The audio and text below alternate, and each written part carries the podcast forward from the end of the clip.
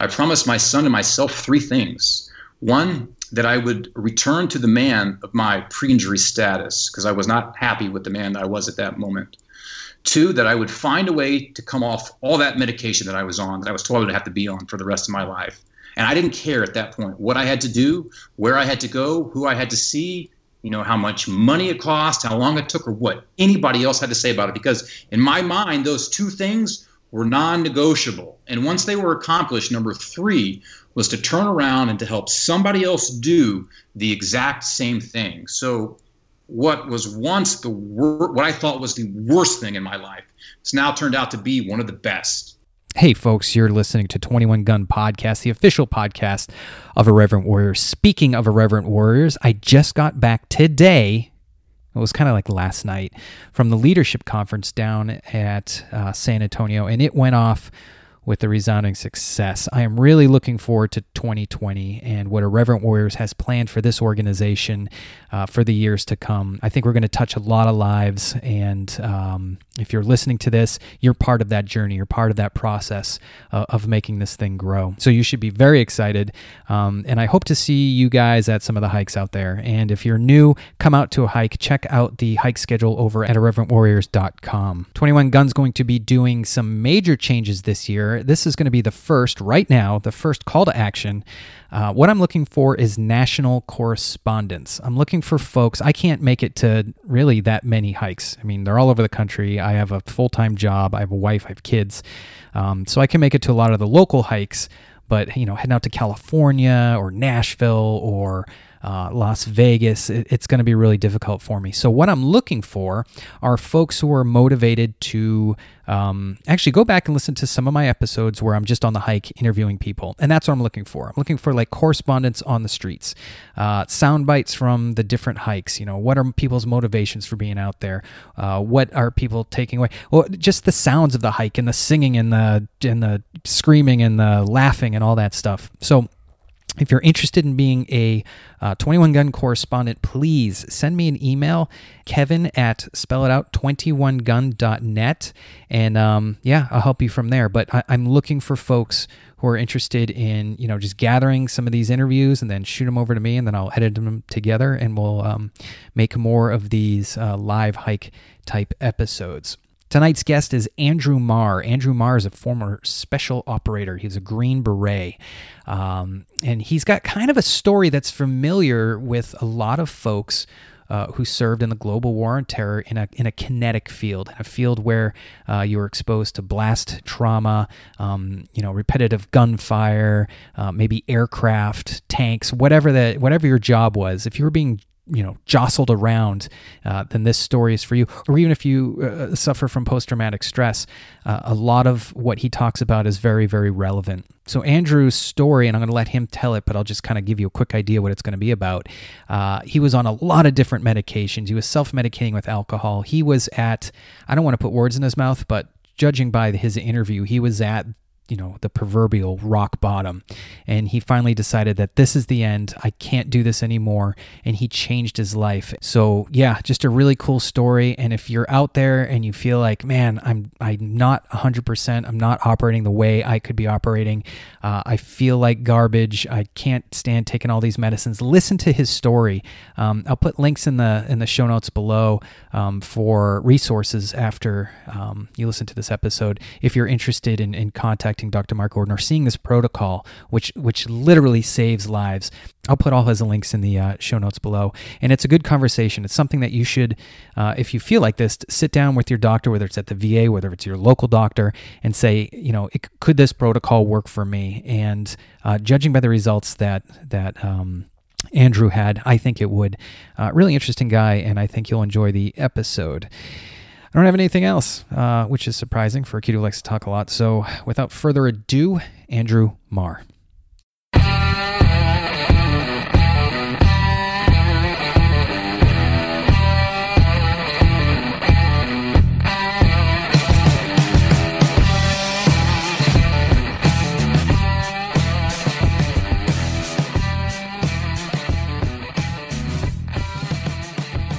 I was driving somewhere. I, I, was probably in grad school at the time because this is like maybe 2015.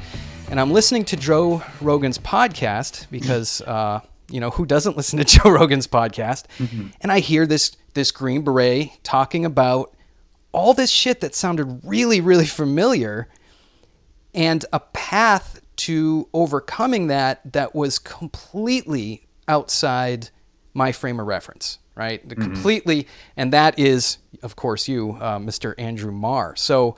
Um, yeah, uh, uh, let's get into let's get into quickly your journey that wound you up to the point where you're on Joe Rogan explaining your story about how how you overcame this TBI. Um, I, I, don't know if there's any PTSD in there or, or, anything like that, but this this situation that you found yourself in.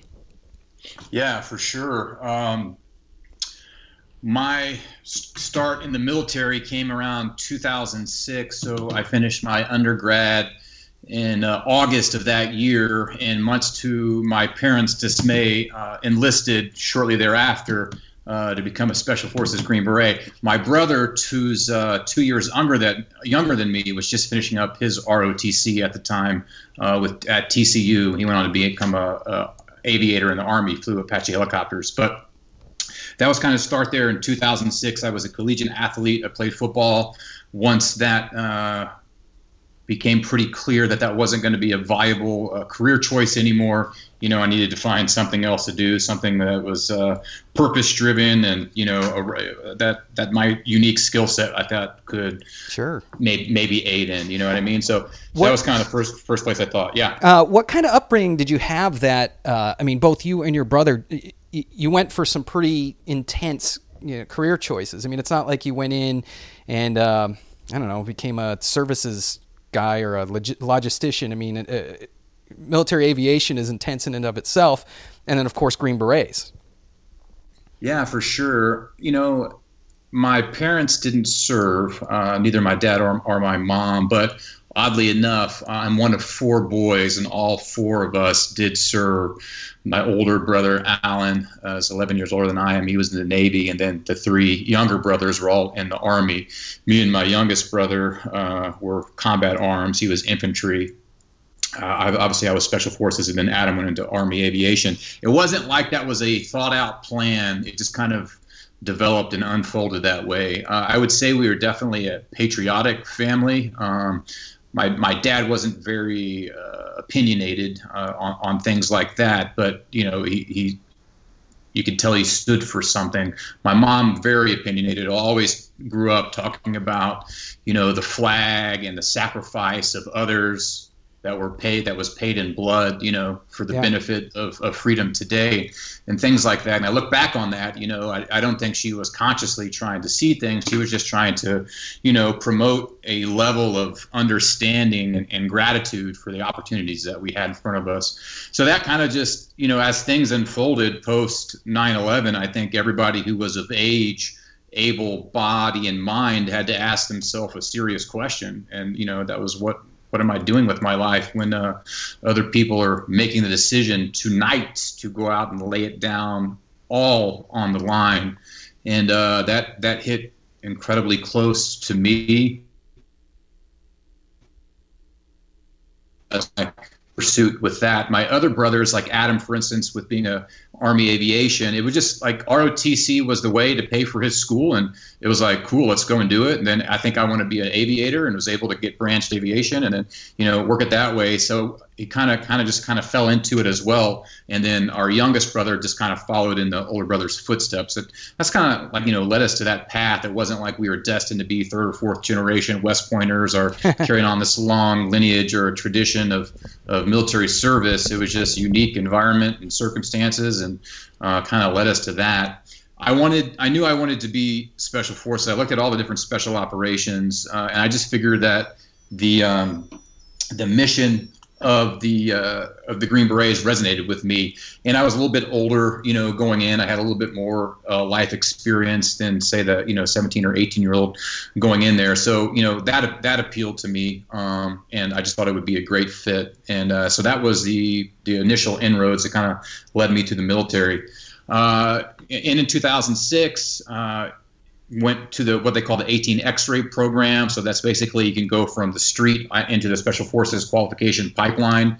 That starts with going to what's called selection, assessment, and selection. So I did that. I want to say March, April of 2007. Started the Q course in May of 2007, and then graduated. You know, full on Green Beret in uh, two years later in 2009. That led me out to my first ODA. I went to first group uh, out in Washington State, and I was a, I've been fortunate enough to be on the same ODA uh, for the next five years. So 2009 until uh, my medical retirement in 2015 it was all basically uh, with the same operational detachment. Okay. And um, yeah, so that's a quick uh, high overview of of my background career, how I got into that. long story short, man, I just was in and around an incredible number of uh, explosions. You know what I mean? Chronic blast wave exposure, whether that was from an IED or uh, breaching or you know repetitive gunfire, all the things that, that we do in the military. Well, with my football career, you know, playing essentially from 10 all the way through a, a senior in college, I banged my head thousands of times before and then get into a profession that um, is also not the best environment if you want to keep your head uh, in the most pristine shape as possible. So it was after just a number of uh, you know low grade, what was called non-concussive, um, you know, blast exposure that after my last deployment. I started to come down with all these new symptoms and symptoms that I had never experienced or, you know, had been in my historical timeline started with a complete loss of, uh, of energy and libido. And I'm like 32, yeah, 33 at the time, you know what I mean? So struck me as, as very weird, high energy, you know, type of dude. Um, uh, plenty of uh, strong connection between my wife and I. So as any guy know, any guy knows when he gets back from deployment, you know, things can be a little bit difficult as you're kind of getting back on some common ground.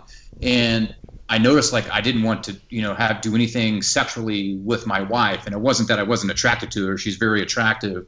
It just wasn't there. So I thought, ah, you know, one less thing to worry about. It's not there. Um, it'll come. It'll turn itself back on. I'm sure.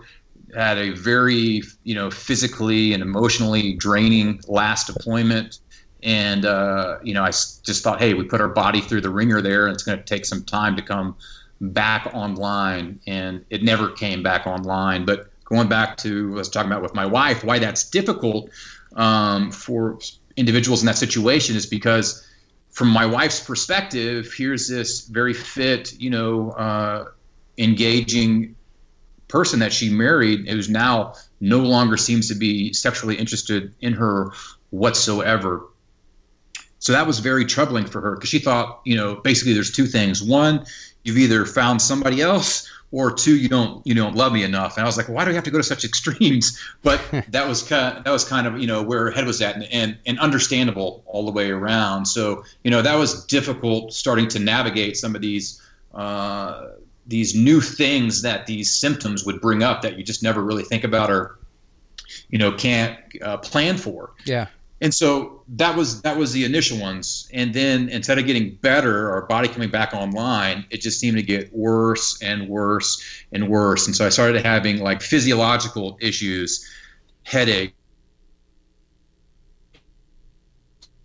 uh, blurry vision that would go into double vision i'd have these micro seizures in, uh, in, in my extremities usually my, my lower my legs um, balance issues, you know, things like that became just very difficult to, you know, carry on regular type of quality of life types of uh, activities. And so from there, the, as that physiological decline continued, started having more emotional issues uh, or, or psychological ones, started to become incredibly depressed and I didn't really have a reason as I saw it to be depressed. You know what I mean? I was married to the woman of my dreams, living the life I wanted to live as special forces operator. We had the family we always hoped and planned for, but yet here I am depressed and with nothing to hang it on.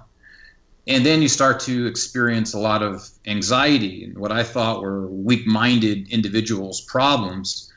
And uh, again, from never having that to having full on panic attacks. And now I'm having panic attacks in public, in front of my wife and children at you know at home, in the weight room. Nowhere was off limits, and and so the only answer for those two things, as you know, as it you know kind of manifested, was to put on a number of different medications. Well, you're depressed.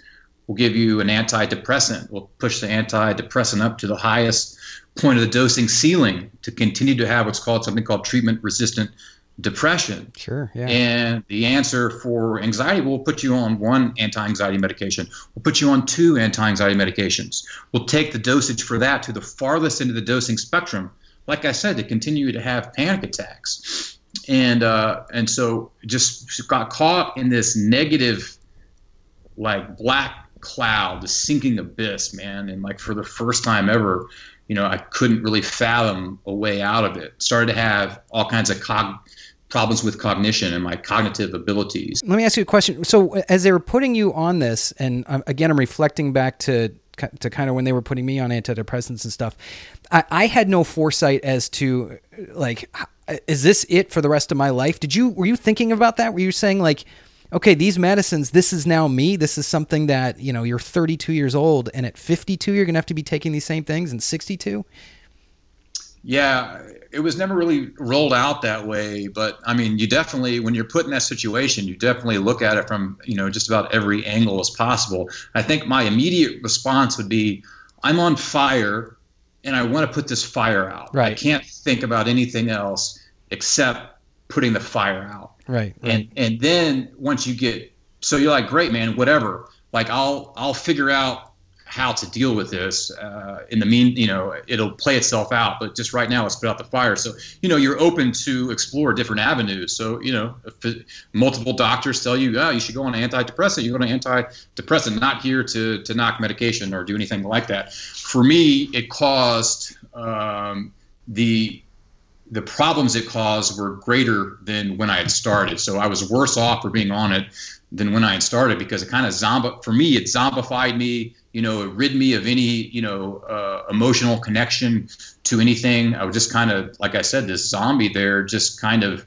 existing, or rather than existing, kind of you know wasting away. So there wasn't really any talk about that. But as further as I got was on it, and I didn't like the results it was producing, you know, you start to think like well, you know what, man? Like nobody ever. It seemed to be somebody's subjective opinion mm-hmm.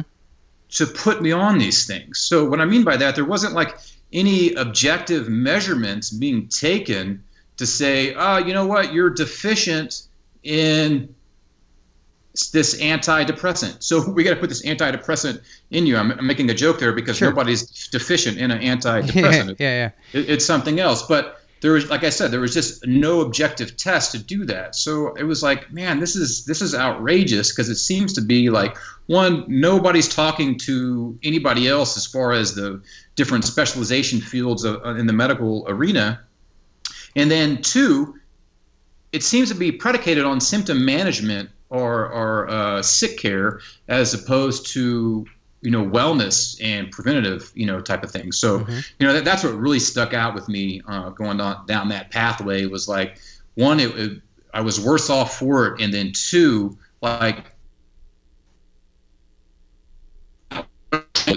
three is there a, a different way that we can identify if any underlying condition and then go after the underlying condition rather than just put a band-aid on managing symptoms. And so you know that was kind of that that that thought process uh, through that escapade. Sure. And it's it's you know working in medicine I, I never i mean i worked for three or four years before it dawned on me that you know throwing medicine okay yeah there's situations where you got to throw medications at, at things right? It, it kind of sure. like you were saying you got to put the house fire out and then kind of figure out how do we rebuild. But it took me a long time before I was like, hey, do you know what? What if we just start acting like humans again? What if we start putting the right foods in our body? What if we mm. start trying to get the right amount of sleep? What if we move? You know, uh, you know how many people just don't move the way that humans are supposed to move. Uh, and mm-hmm. I started turning back to that sort of world of of it sounds. Eh, you know, if I heard myself talking when I first got out of PA school, I'd be like, "Who's this?" You know, this woo woo guy, right? He's crazy. But it, I implemented those into my life and changed you know 75% of my symptoms and i've mm-hmm. seen it work on individuals you know just returning back to uh, basically rehumanizing the human instead of just throwing uh, medications and and numbing down the symptoms if you find the root cause and the root cause is usually environmental being that uh, so what i mean by environmental is uh, in your case, uh, working in an environment where there's shock waves and there's blasts and there's head injuries, um, and and finding that environment and making the changes and then seeing what what comes out of it. Yeah, for sure. I think it's it's uh, it's crucial information, right, to figure yeah. out what what environmental patterns and, and what even furthermore, what behavioral patterns maybe am I running and I'm not even aware of? It's this kind of subconscious, yeah, subconscious yeah, yeah. program. Mm-hmm. So that that process of awareness, however the individual goes about it, kind of opens up you to this whole whole new level of being or maybe potential. Right. And and that awareness, you know, you start to put awareness on those things that you've gone unconscious on. You start to realize, man, I would never consciously choose to be that way or choose to make those decision sets or you know engage in those behavior patterns yet we find ourselves doing it because it's a unconscious a subconscious you know program. So it's you know it's easy to fall victim to that oh it's so get, easy. yeah the, the rat race of life you know gets turning and you're in the career and you're in your job then all of a sudden you know some type of crisis happens and it can cause you to pause and reflect um, and maybe hopefully make some some good changes there, um, or you know maybe you can make the changes from from an awesome state, however you get there. But you know there's there's this usually this crossroads that you come to, and you have this new level of awareness, and you realize like maybe I am contributing, if not all, a large part to whatever you know outcomes are happening in my life. Therefore, how do I need to change the way I do things to produce better or superior outcomes? Sure.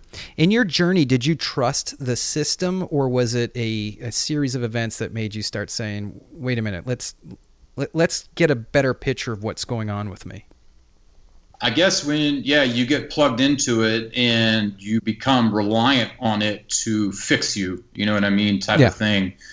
Uh, so that that's when I really got involved in it, and then you know becoming aware of one, I, I didn't want to remain in the state that I was in. It didn't seem like a conscious decision, even though it had drastically changed everything about me. It wasn't visibly apparent, but something had happened to cause this, you know, uh, shift in myself from from one, you know, from one end of the spectrum to another and so then having to go and see like you know my unit did everything they could for me. It was out of their you know realm of uh, expertise. So they did what they should have done. They you know uh, linked me up with everybody who was supposed to be in that realm of expertise. Mm-hmm. dozen different you know specialized fields of medicine where you would have to wait two to four weeks to get an appointment to get a follow up would be another three to four weeks. You know, so we're talking about to actually get some meaningful information. You know, two months turnaround, and that that was you know relatively standard.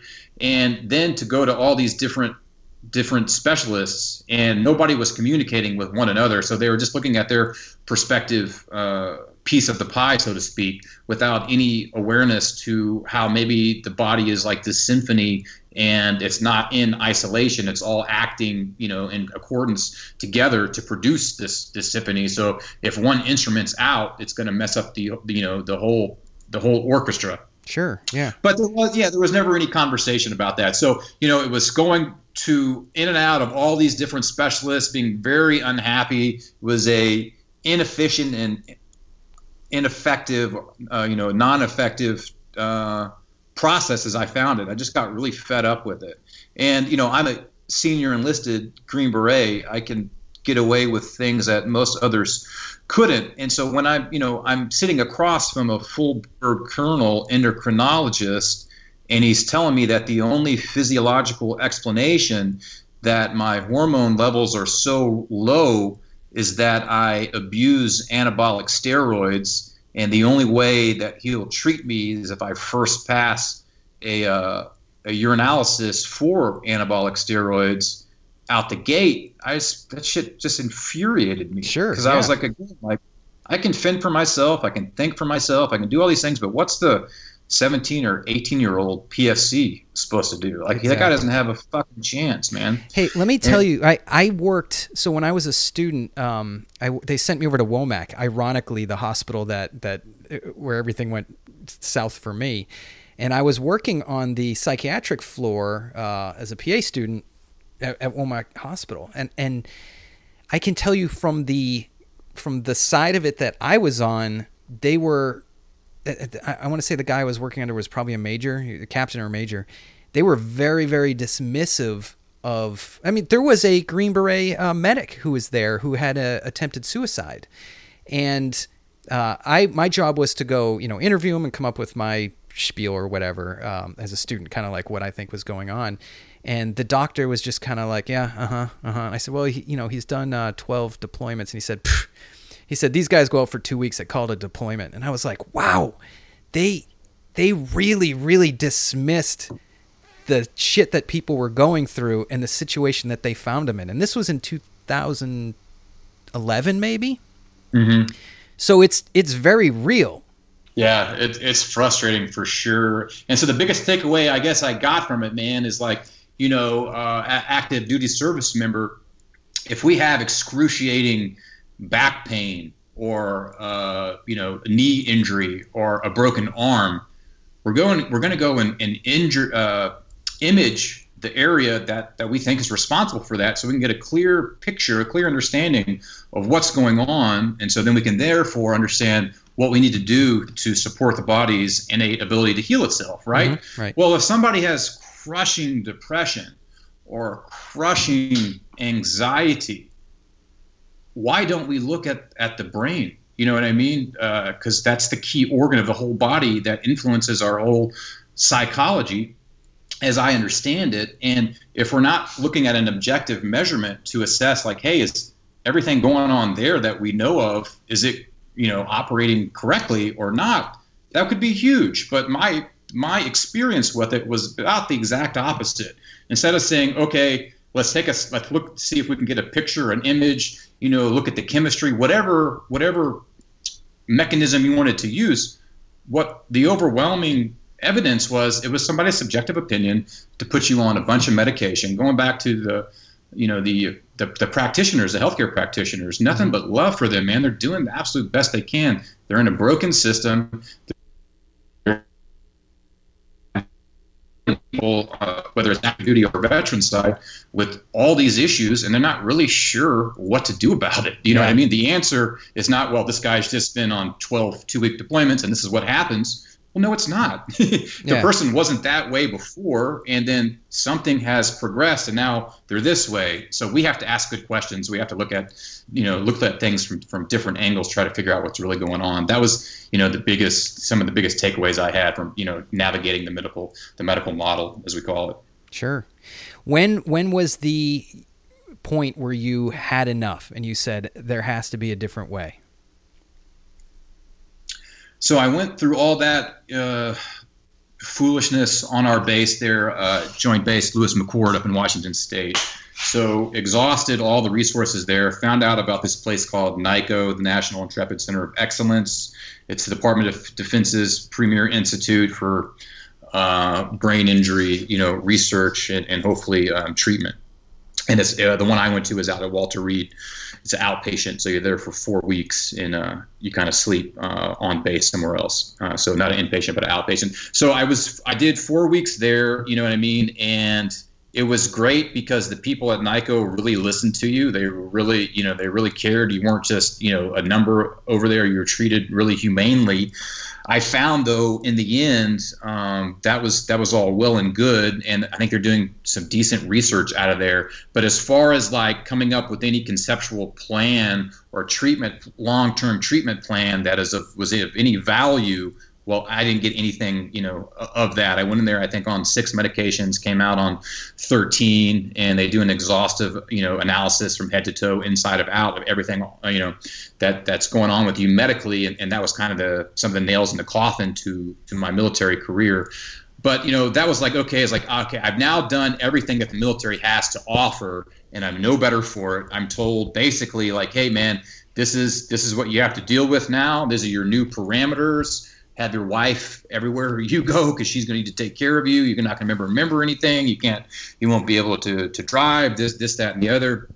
And it just continued to spiral uh, out of control. Uh, came home from that. Uh, my son has been having some uh, had, had a genetic, you know, illness, uh, genetic what they call uh, lymphatic malformation in his neck. He was born with it. It was like this little pea uh, in his neck, no big deal. But he got sick, and the thing swelled up to like the size of a softball in a matter of hours. And was, so that started like an eight-week process with uh, us and him in the hospital, and he just going through a number of surgeries. He's 13 months old at the time, and uh, the hardest thing I think I've ever had to deal with is watching the pain and suffering of, of, of a child, uh, especially when they can't really comprehend why it's what's happening and, and, why it's happening to them. But it got to this point, Sully. I was I was with my boy there. He just had a operation, removed this massive growth out of his neck, like I said, and uh, I just understood as I'm there with him in the ICU that my life was at this crossroads and it was going to go one of two ways. I could continue on that same path I was on, the path that you know, conventional medicine had laid out in front of me, and, and quite frankly, the one I've been blaming for all my problems. But as I looked down at Jace, my boy, I realized that in that moment, I was of no value to him or my family in the condition that I was in. The only place that was taking me was towards an early grave. And that at that moment was just no longer an option to me. So the other option, as I saw it, was to revert back to my to our foundational level of training, which was to embrace this new current level of pain, but this time to to embrace it, to channel it, and redirect it to something positive. And um, you know, I've always kind of fallen back to the principle: if you don't like something, you fix it. And going back to the level of care I'd received through the system was a series of just mind-bending band-aids that didn't work. They didn't work because they didn't identify nor did they treat the underlying condition. Right. You know, for the injuries. And really it just it made things drastically worse. So when I finally got outside of myself for a moment and I came up for air and took a look around, you know, I was observing our community at large, I realized, man, you know what, this problem is not special or specific to me like I thought it was. I observed like like the plague, it was running rampant through our whole community. So there next to my boy's hospital bed, I promised my son and myself three things. One, that I would return to the man of my pre-injury status because I was not happy with the man that I was at that moment. Two, that I would find a way to come off all that medication that I was on, that I was told I would have to be on for the rest of my life. And I didn't care at that point what I had to do, where I had to go, who I had to see, you know, how much money it cost, how long it took, or what anybody else had to say about it. Because in my mind, those two things were non negotiable. And once they were accomplished, number three was to turn around and to help somebody else do the exact same thing. So, what was once the wor- what I thought was the worst thing in my life, has now turned out to be one of the best. Um, because if the same actions produce the same results, and they do, this crossroads decision set, you know, it put me, forced me into a new mode of thinking, a new level of action that, you know, went on to produce new results. And that, that's really what was going after. But that was the really the, the low point that pushed me to say, there's going to have to be some changes to be made. And the cavalry's not coming.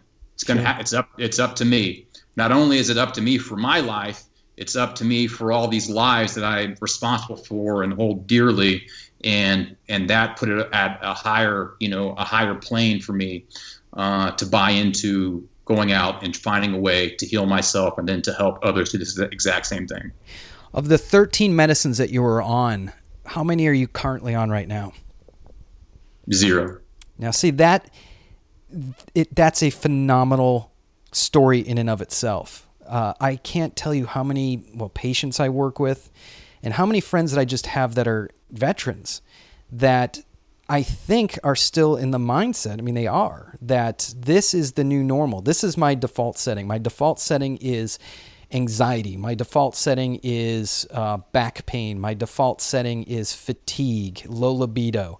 I guess the question is I, I know a lot of people that, and they've probably just been defeated because they've been put through the system and they get to a level of functioning through, uh, and I'll just use myself as an example, you know, through Ambien to sleep, to Effexor to get rid of uh, social anxiety and anxiety, through Xanax to fight through um, uh, panic attacks, um, uh, Imitrex to fight off migraine headaches, you know, it, it just a list and that becomes your default setting. That doesn't have to be the case. And I don't think people understand that. It, it, yeah. There are other ways about it. I'm in your boat. I take zero medicines. I haven't had Imitrex in four years. I, I it took me three years, but I got off of um, of Effexor. Um, you know, I didn't like the way I was when I got medically retired at all. And yeah. when they put me on those medicines, at the time, I thought that this is just normal now and this is how I'm supposed to feel. Uh, I wasn't having panic attacks anymore, but I also wasn't addressing all the shit that caused me to get in that situation to begin with. Right. I think if I have anything to add to what you said, which was great, was that I think sometimes we need a wake up call to wake up. And it's almost the birthplace of responsibility because when you take back the power of owning, you know, the outcomes in your life, whether it be health or you know financial or you know uh, personal relationships, whatever it may be, when you when you put yourself in the driver's seat uh, of being responsible for how that plays out, I mean that that's going to cause you to act on a whole different level. And uh, for me, anyways, it was like you know, I put out the fire. Hey, this seems to be causing more trouble than we got started. Then, okay, well, if these things exist, or, you know, these problems have manifested now interesting. What caused them to manifest had to be something, and how can we identify it? And if we can identify that main cause or wherever the you know the, the leak in the dam is, can we then go and can we plug that up or do what we need to do to treat it as effectively and, and hopefully holistically and naturally as possible? And and then that kind of puts you on this new journey of self-discovery. Sure. Um, that that's a fascinating one of itself. But you know, I, I think we need uh, we need pain, we need crisis, we need problems um, because it can propel us into becoming more than than we were before that. Sure. Um, a follow up question to the the medicine question, like how many medicines are you on now? Your let's say uh, where you were when you were on those medicines, we'll call that uh, a hundred percent in your in your uh, pain and disability area. Where are you now, percentage wise, in a in that state? Does that make sense? Like how how much did your protocol, and we'll, I want to talk about the protocol, but how much did the protocol alleviate your symptoms? Uh, I, have people have varying degrees uh, of responding to it. I had all my symptoms resolve themselves. Um, so today I'm performing as good, if not better, than my than my pre-injury status. You know, I've gone on to do. Uh, did a certificate course at Stanford Graduate School of Businesses Ignite program. You know, if we run an organization, and now have uh, some for-profit companies coming online, and I'm wrapping up my uh, MBA at Pepperdine University. It'll be done uh, this coming April. You know what I mean? So uh, cognitively, you know, firing on all cylinders, and that's pretty much across the board. So you know, we've broken the four-minute mile, in that it's not special or specific to me. We've got hundreds and hundreds of cases, documented cases through our organization, and then Dr. Gordon, you know, in total, uh, thousands of cases where we know that we can we can produce these types of results. You know, following a scientific method, we can predict, we can measure, and, and we can replicate. Uh, and once you've done that a couple thousand times, you start to see some pretty specific patterns play out, and and and how to you know how to better uh, preempt those patterns, produce better better better and better results. But I'm I'm doing as good, if not better, than my pre-injury status. Not special, not specific to me. If you're out there listening right now and think that's you know that's far flung I'm telling you, you can do the same thing. You can you can reach or exceed whatever potential you think has been you've been capped at. Um, but you're going to have to take an incredible amount of you know responsible and decisive action to, to get to those results. So uh, you're with I, I believe it's Dr. Mark Gordon. Yep. Okay. Now explain to folks that um, it's a complicated. I mean, just reading through his stuff, it's a complicated uh, protocol of looking at so TBI uh, is traumatic brain injury, and it mimics many of the symptoms that we're seeing. What he discovered was that these these micro traumas, you know, not necessarily like you said at the beginning of the interview, not necessarily uh, loss of concussion, but could be um, from from breaching a door or whatever. It causes these little little tears in the brain, in the brain tissue, in the neurons that causes neurotoxicity in your brain, which causes inflammation. Also mm-hmm. messes with your pituitary gland, and so it, it, what he does is he basically goes in and measures those hormones and comes up with a supplementation and a hormone replacement plan specifically catered to each person that comes to, to his clinic. Is that right? Yeah, that, that's basically it. And I'll use some big, big words, and then I'll, I'll break it down for people like like myself who needs it broken down in smaller words. Right. But uh, and he did a, gr- a great job of, of connecting the dots there. But there's all these symptoms, right? Anger, fatigue, depression, anxiety, diminished libido, disturbed sleep. Uh, what else? Difficulty concentrating, faulty judgment, uh, problems switching between tasks, panic attacks, um, you know, impaired memory. The list goes on and on and on and on. Point being is these symptoms arise, and, and I think what we do in large part is say, you know, I now have anxiety as opposed to saying I'm, I'm experiencing anxiety. But the question really means what I, I came across is when it becomes chronic, when it becomes long term, like, hey man, like what's what's causing you know those things? And so that's when Mark came in, and he was like, hey, we've we've developed you know a a unique uh, proprietary lab panel that can that looks at these very specific, you know, brain hormones um, uh, called neurosteroids and neuroactive steroids uh, produced and created below the, the neck, and you know we can then take a snapshot and also look at you know other things in the chemistry to figure out you know what's going on right now, how the brain's working, and where the shortcomings are, where the deficiencies or the insufficiencies are. Everything is driven, like you said, by inflammation, neuroinflammation so you can call it traumatic brain injury, you can call it, call it chronic tra- traumatic encephalopathy, or all these other acronyms. What they're really talking about is some type of neurotrauma that's ended up in this neuroinflammatory condition. And so when the brain is inflamed like that long term, that's when these neuropsychiatric conditions, changes in my behavior or how I relate to the world now have changed, but I can't really there's nothing I can like hang it on. I can't see it. There's not a I'm not missing an eye, you know, or a limb or anything like that. So how do you find out, you know, what what's the driving factor behind all that? And that was the the lab panel that he had come up with over like you know 15 years of of constant working at it. So he has this very specific lab panel, and it's going to show you like, hey, if if all these things like and like it's it's there's no arguments like if you show these things you're deficient in these areas it comes from you know the brain not working properly or there being trauma to the hypothalamus or the pituitary and this is the way it reacts when there's trauma there it becomes deficient and pushing out this chemistry that run the bo- that runs the body how that manifests is depression anxiety ability to relate to somebody panic attack all the all the things that we've talked about mm-hmm. so that's where we just come full circle to saying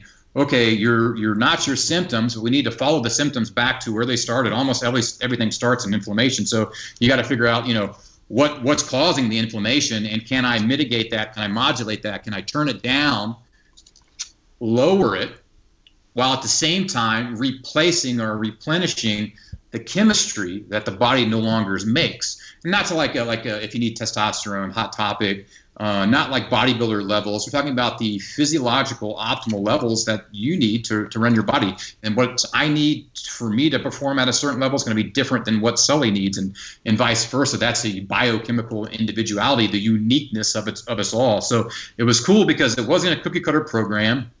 It could immediately identify, you know, what was going on by looking at, you know, how the the, uh, the, the the CPU was functioning and then go out and have a, a, a very specific and personalized plan of action lower inflammation, replace or replenish what the body doesn't make. And for the most part, we can do that pretty using natural products. Uh, usually 80, 85% of the time, the only uh, not natural things we use is bio-identical hormones um, if, if the individual will need it. But so when, when, when we were able to do those just very easy things, uh, identify, objectively identify the root cause, then go and attack the root cause, drop inflammation, and replace, replenish the chemistry that the individual no longer makes.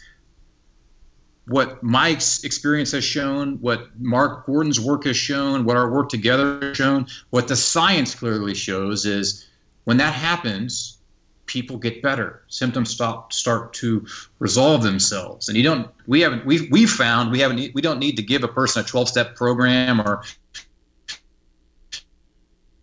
work out like this or eat like this. They have the wherewithal, the new zest for life. They want to. We're going to start asking themselves questions like, "What could I do to become better?" Uh, what can I do to improve my situation? And from there, then the individual is going to f- you know figure it out. And so if we can correct the and it's the most lo- it's the lowest hanging fruit, so to speak, out there. It's it's really the easiest way to go go about it. So you know that that that is the protocol in a nutshell. It's that identification of two things: inflammation, deficient chemistry, and then dropping the inflammation, replacing uh, that chemistry man, people get better when we do that, and, and that's exciting. And you have a lot, a lot of of folks who are getting better, like you said. Did you say over a thousand? We've done, I think, uh, Mark's got over 2,800 documented cases, and I think we're we've sponsored about 450 directly, um, thousands indirectly with other um, physicians in our network, you know, pushing people out to them. But yeah, and the our, the clinical observation i use observation because you can't really say study because it wasn't a study but mm-hmm. retrospectively looking back at the clinical ob- observation i think about 72% of the time uh, the person is able to have a 70% improvement or better and also come off their medication so 7 out of 10 times we're producing drastic and significant results man that's that's insane that's insane yeah. considering the the uh, chronicity of symptoms that we are seeing across the board uh, in the veteran community. They're so quick to say it's PTSD, take your meds, you know, or as we used to say, shut up and color. Um, sure. Than it is to go through a, a, a program like this. Now, is the DoD responding to this? Is the VA responding to this? Is is the mainstream medical community responding to this? You know those, those things happen you know by by gravestones some of the famous uh, scientists uh, name escapes me right now. So it, it's working its way in there. I think what mark says is uh, dr gordon says is i haven't discovered you know any of this. The science already exists. I've just read it and you know codified it into a clinical system that that that we can use. But the science i didn't create i didn't you know observe. I just read it and put it in, into this so, and again, I think when you follow that, you know, that paradigm, it takes about 30 years, I've heard it say, from an actual scientific breakthrough to becoming, you know, common nomenclature or something that people greatly understand. Or think about this way: when the Wrights brothers, the first to take flight, they took flight when, whenever that was, and it was like 12 seconds that initial run. Yeah commercial airlines you know didn't come into play for like another 50 years. So it's like it's it's figuring out okay there's these these new ways of doing things and then making that become something that's mainstream and setting up the entire ecosystem that can support that takes time. So but when you're producing superior results like this they're all everything is evidence based here's the real kicker for um, budget makers and decision makers within the government, if it ever gets to that level, is we know how much it costs to put the tax uh, cost taxpayer to put a veteran through care for traumatic brain injury and post-traumatic stress. Mm-hmm. We know because the Congressional Budget Office published the report. Yeah, and it's around sixteen thousand dollars, and that's again mostly psychotherapy and medication. That's that's chronic care afterwards. And what we've been able to show is we can cut those costs in, in half and sometimes up to 70% while actually helping the person to improve their their their symptomatology, improve their quality of life, come off all the medication that they're on, achieve achieve and attain a higher you know level of effectiveness and efficiency in their own life, you know, producing awesome results in the community. So, like, you have this rippling effect over time where an individual is vastly better and it costs less to the taxpayer to be able to do that as opposed to the current system as it's headed that way. So, you know, we can hit them in the hearts, we can hit them in the wallets, you know, we got, every, you know, all bases covered. It, it just, it just takes time. And I think the reason uh, I have some numbers here that, that should probably make people really think. But you know, we have all these uh, veterans being identified as having head injury or or having PTSD or having problems with anxiety, depression, and all the other anxiety related um, problems. But we know this great science on this says up to one out of two, so up to one out of every two head injuries, they will go on to major mental disorder after their TBI diagnosis. So, one out of two head injuries has the propensity to go on and develop a major mental disorder after the diagnosis. In America, we have 46.6 million Americans, according to the National Institute of Medical Health, that in 2017 had a mental illness uh, with, with anxiety. That's about 20% of the population, uh, the adult population.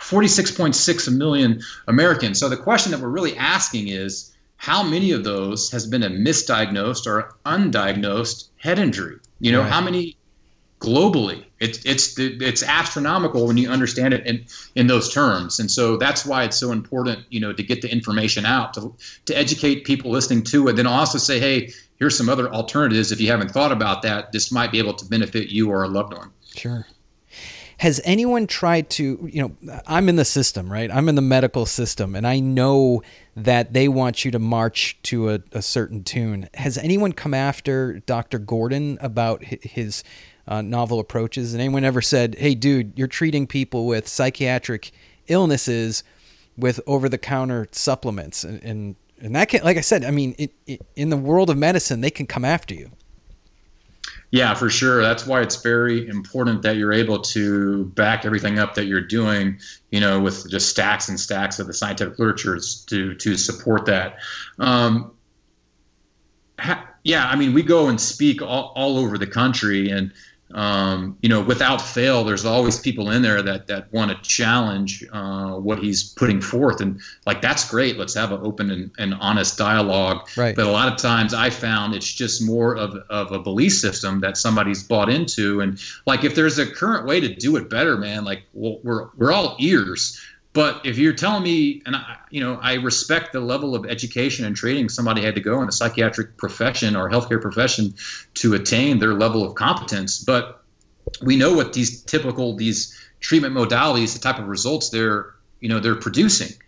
And I don't think anybody's going to say, yeah, like that, that's acceptable. You know what I mean? So unless you're just telling me that we should keep doing what we're doing and and producing far from superior outcomes, then what what's your suggestion? And if yeah. you don't have one, then can you knock this on its scientific merits and just not your your, your personal belief system? You know that that's what I found. And so it's funny, man. Like supposed to be open minded uh, and you know navigating the scientific you know journey of discovery. And I've found many uh, healthcare professionals and scientists to be as dogmatic as you know some radical religious beliefs. Yeah, it's a scary thing, but but you're also right about that. Time is is valuable. You know, as these as these uh, I, I want to call them novel approaches, but they're really not novel, right? These approaches are more in line with with like I said earlier with how the human body is designed and made to run, right? We're made yeah. we're not made to run by putting poisons in us, which all medicines are to some extent. Uh, a poison dose to a level where you get the desired outcome um, versus let's just bring our body back to a state of homeostasis where things are operating the way they're supposed to operate. And and and the other thing too, he's not stacking bodies, right? He's not like, oh well, that didn't work. His outcomes are fantastic, and mm-hmm. and it seems to work. And and looking at the suicide rates and looking at the depression rates, something has to change. Now I understand he. You said he's got a network of uh, physicians that are are, are following along with this? Yeah, absolutely. So, Mark, uh, Dr. Gordon has what's called the Millennium Health Centers. Okay. Our, our organization is called the Warrior Angels Foundation. Yeah, I wanted to ask you about that. Yeah, and together we have the uh, Millennium Warrior Angel uh, Physician Network. So, Mark's come up with actual, you know, a training program to train, educate, train, and certify other physicians on this advanced methodology. So then, you know, they can use it uh, in their practices as well. So uh, since about 2015 together uh, we i say we uh, you know liberally mark has trained over 500 different providers uh, all, all over from all over the world um, and uh, we, we plan to do more of that finding ways to, to scale what we've been doing to bring more people into the uh, into the ecosystem. Does he train pas yeah for sure. Whoa. I might have to talk to him. Yeah, for sure. Um, trying to think. I'll, I'll, I'll, I'll, give you more information. We usually do two, three, sometimes four different events a year, trying to switch over to do a virtual uh, platforms because that's uh, more scalable where we can you know see more people and they can revisit the information. So um, you're going to be in luck here relatively soon. Sweet. Um, couple quick things too. I want to get over. Uh, tell me about Warrior Angels Foundation. Like what what is that? Just going back to that bedside decision set to my boy, um, where I was going to get better, I was going to come off meds, and if I was able to do that, I felt like I was going to spend a good portion of my life, if not the rest of my life, helping others to do the same thing. Um, And and that was it for for me. It was focused on helping people with a traumatic brain injury, which, as we went on to find out, you know, when you're talking about all these different mood disorders, oftentimes it's some undocumented, you know, head trauma or uh, led to these this level of inflammation in the brain that the person didn't even understand or, or realize that even even happened. So we just wanted to be a catalyst one to put out really good information, and two to be able to help as as many people as possible. I think it was uh, we started the organization in 2015, and I guess by the end of 2016, like the response that we got was just so overwhelming that we realized that there was no way we are going to be able to reach all the people who needed help. So we could just provide again a platform to to educate, to turn people to where they could take action, to show them how they could best do it themselves, and to provide financial support for as many people as, as we could, um, uh, specifically in the, in the service member and veteran community uh, to start out with, and, and that's that's the genesis and the whole mission of the Warrior Angels Foundation. I have a lot of friends that would be interested uh, and that are hearing this, and they're probably saying, "This sounds a lot like what I'm going through." Where do they start? Where does someone begin to to undergo this process? Yeah, there uh, one of two ways. You can go to our website waftbi.org. There's a wealth of information on that site. Um, for for those out there that haven't been on there. And two, um, there there's ways for you to contact us or get in touch with us. We're not currently taking any new um, candidates at this time. Like I said. Um, the response that we get is, is pretty overwhelming to put it into numbers. In 2018, we had over 5,000 patient requests wow. from 32 different countries. Wow. So we just can't, and, and that's without basically doing any marketing, you know, on our, our side, just word has gotten out. Yeah. And so, uh, unfortunately, man, like the odds of somebody hearing this and getting funded through the foundation is probably slim to none because we have to be very strategic about how we do that. Uh, the other option is to be seen. You can be seen by Dr. Gordon and or somebody in his network uh, directly uh, and you can they can be seen through telemedicine, telehealth, wherever you're at, and that's tbihelpnow.org, tbihelpnow.org. That's uh, Dr. Gordon's TBI website, and you can you can get linked up with him and his network through that site as well. Uh, how about your book, uh, Tales from the Blast Factory? Where can people find that? Oh, it's where, wherever books are sold. Uh, Amazon's always a, a good one to go. Another cool thing is we wanted to find a way where somebody could get access to world class, you know, brain care, brain health, without having to be uh, displaced geographically, without having to wait in waiting rooms or waiting lines or anything that. So, been able to curate and cultivate this basically this digital ecosystem, strategic ecosystem where we uh, once you're in the program, whether it's through us or, or with Mark, Dr. Gordon directly, um, the lab component is such a huge component. Yeah. But we're gonna we have our laboratory is Access Medical Labs, and they're out of Jupiter, Florida. But they're gonna send you, say you're in North Carolina, they'll send you the uh, the blood kit, the lab draw kit to your house, and they're gonna make um, they're gonna make plans for you to go to a lab draw facility that's relatively close to your geographic facility um, location. So if you're there in Raleigh, they're going to say Raleigh, they're going to say, "Hey, Sully, here's your blood kit. It's coming to you. Um, here's all the, the here's a place we want you to go. We want you to go to between you know these hours on these days, and all you have to do is hand them the kit. The lab will take the kit. They'll uh, they'll They'll draw the blood. They'll do all the, everything they have to do. Mail it back overnight to Jupiter, Florida Access Medical Labs. They'll run it. They'll upload those results in their HIPAA compliant platform. Dr. Gordon or the physician will get it, and they'll be able to send you a detailed, you know, patient packet uh, th- through uh, their HIPAA compliant, you know, uh, platforms. So you'll have access to what your results were. Then we'll schedule a physician consultation with you to be taken over a Skype or a video conference tool or whatever is best for the individual.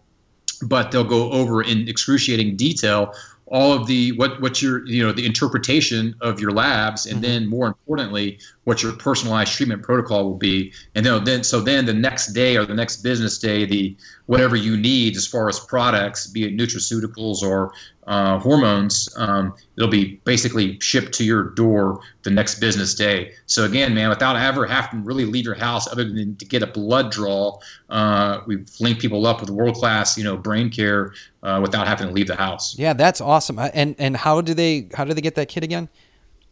They would have to. So that's the first pro. So you can check our website waftbi.org okay. or Mark Gordon's website TBI Help Now org and you can sign up for treatment there. If you, okay. uh, you go through tbihelp.org, you'll fill out like a new patient, you know, intake form, some some specific information on you. That'll allow you to start the allow them to start the paperwork process on you, get you into their system.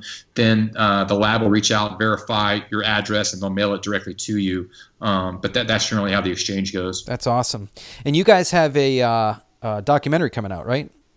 Yeah, so yeah, so Tales from the Blast Factory. We wrote the book. Uh, my brother and I. My brother Adam uh, resigned his commission in the army, turned down a promotion to major uh, to help me kind of get back on my feet, and then we started the Warrior Angels Foundation uh, together and Adam was really the catalyst for the book. He's like, you know, we're, we're going to do a, a, book. You're going to do it, but I'm going to help you, you know, uh, to make sure it gets done. And that's exactly what he did. So we were able to get a book deal, put the book out, um, did uh, relatively well, and then uh, got out to a director out in Hollywood, um, two-time Emmy award-winning director. She's done like 27 films in the documentary space. Anyway, she loved it. Um, and we went through this process process of figuring out if we were right for each other and you know what she wanted to do with the film this that and the other. So I found out it was a good fit. So in 2017 summer 2017 we started working on putting the film uh, in place. We started filming in 2018 is that right? Yeah, started filming in 2018 and, and basically wrapped this summer. Um, and so now we, we, we're down to two different distributors. Um, ironing out those contracts. We'll uh, get our distributor, and then it will be a theatrical release sometime, hopefully in the spring or late spring, early summer of 2020. Awesome. It's yeah. so quiet, quiet, quiet, explosions is the name of the film. Okay. We have the, the, the trailer is up on our website, and there's a quiet explosions site as well uh, that has a has a trailer.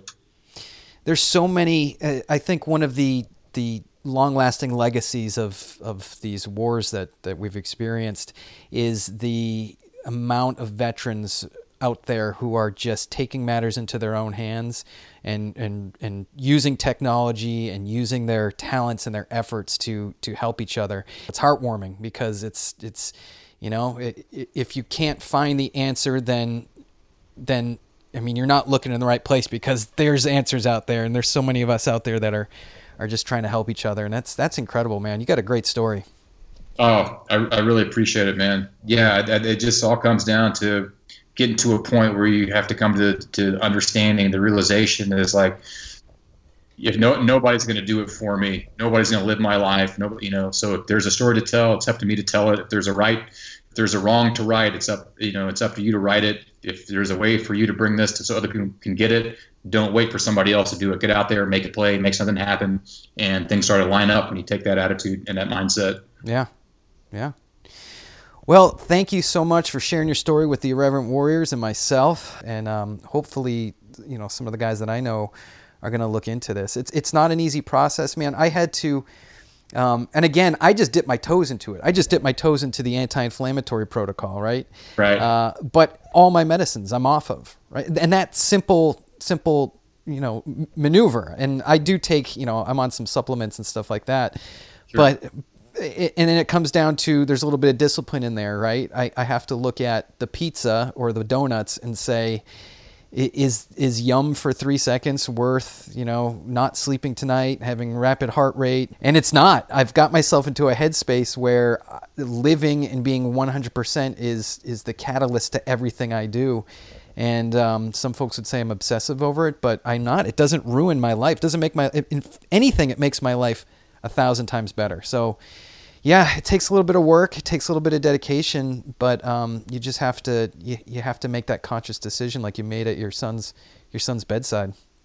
I think that's a litmus litmus test, right, man? Like, it, are these are these decisions, are these uh, actions, are they producing the kind of outcomes that I want in my life?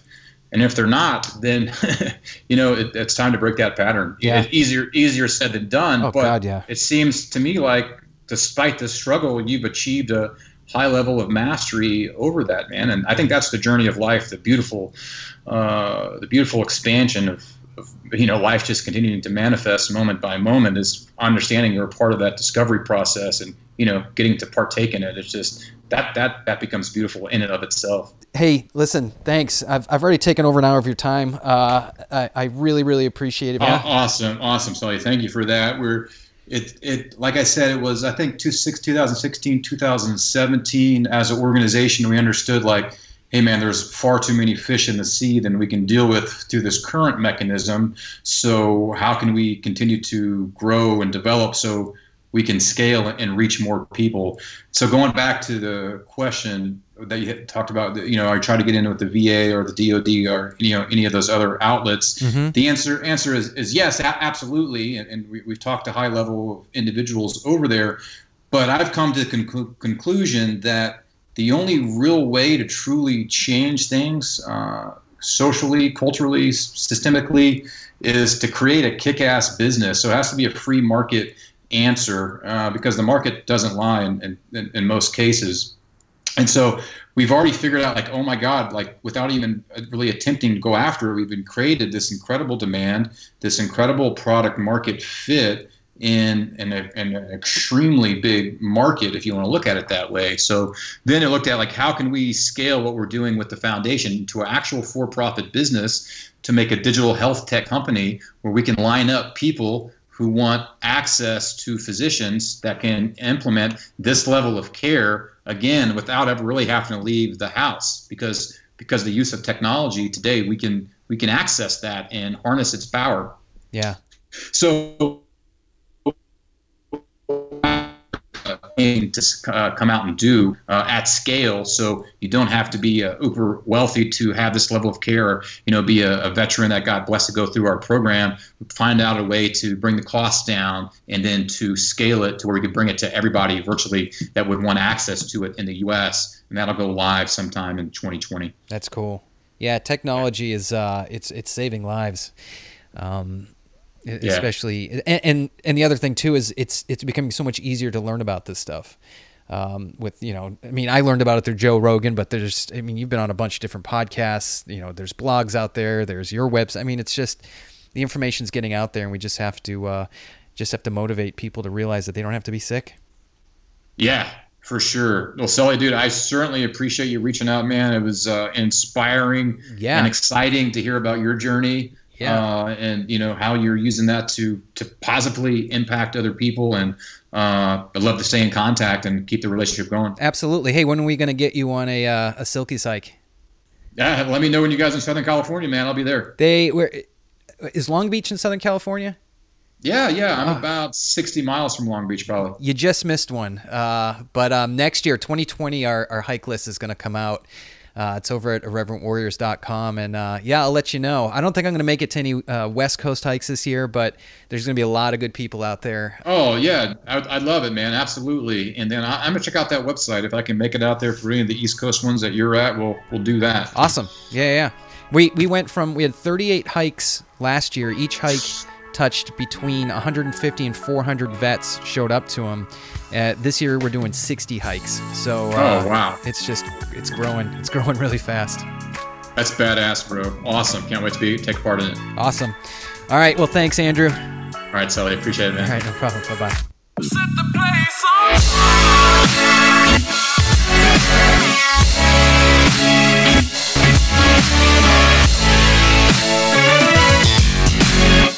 Yeah.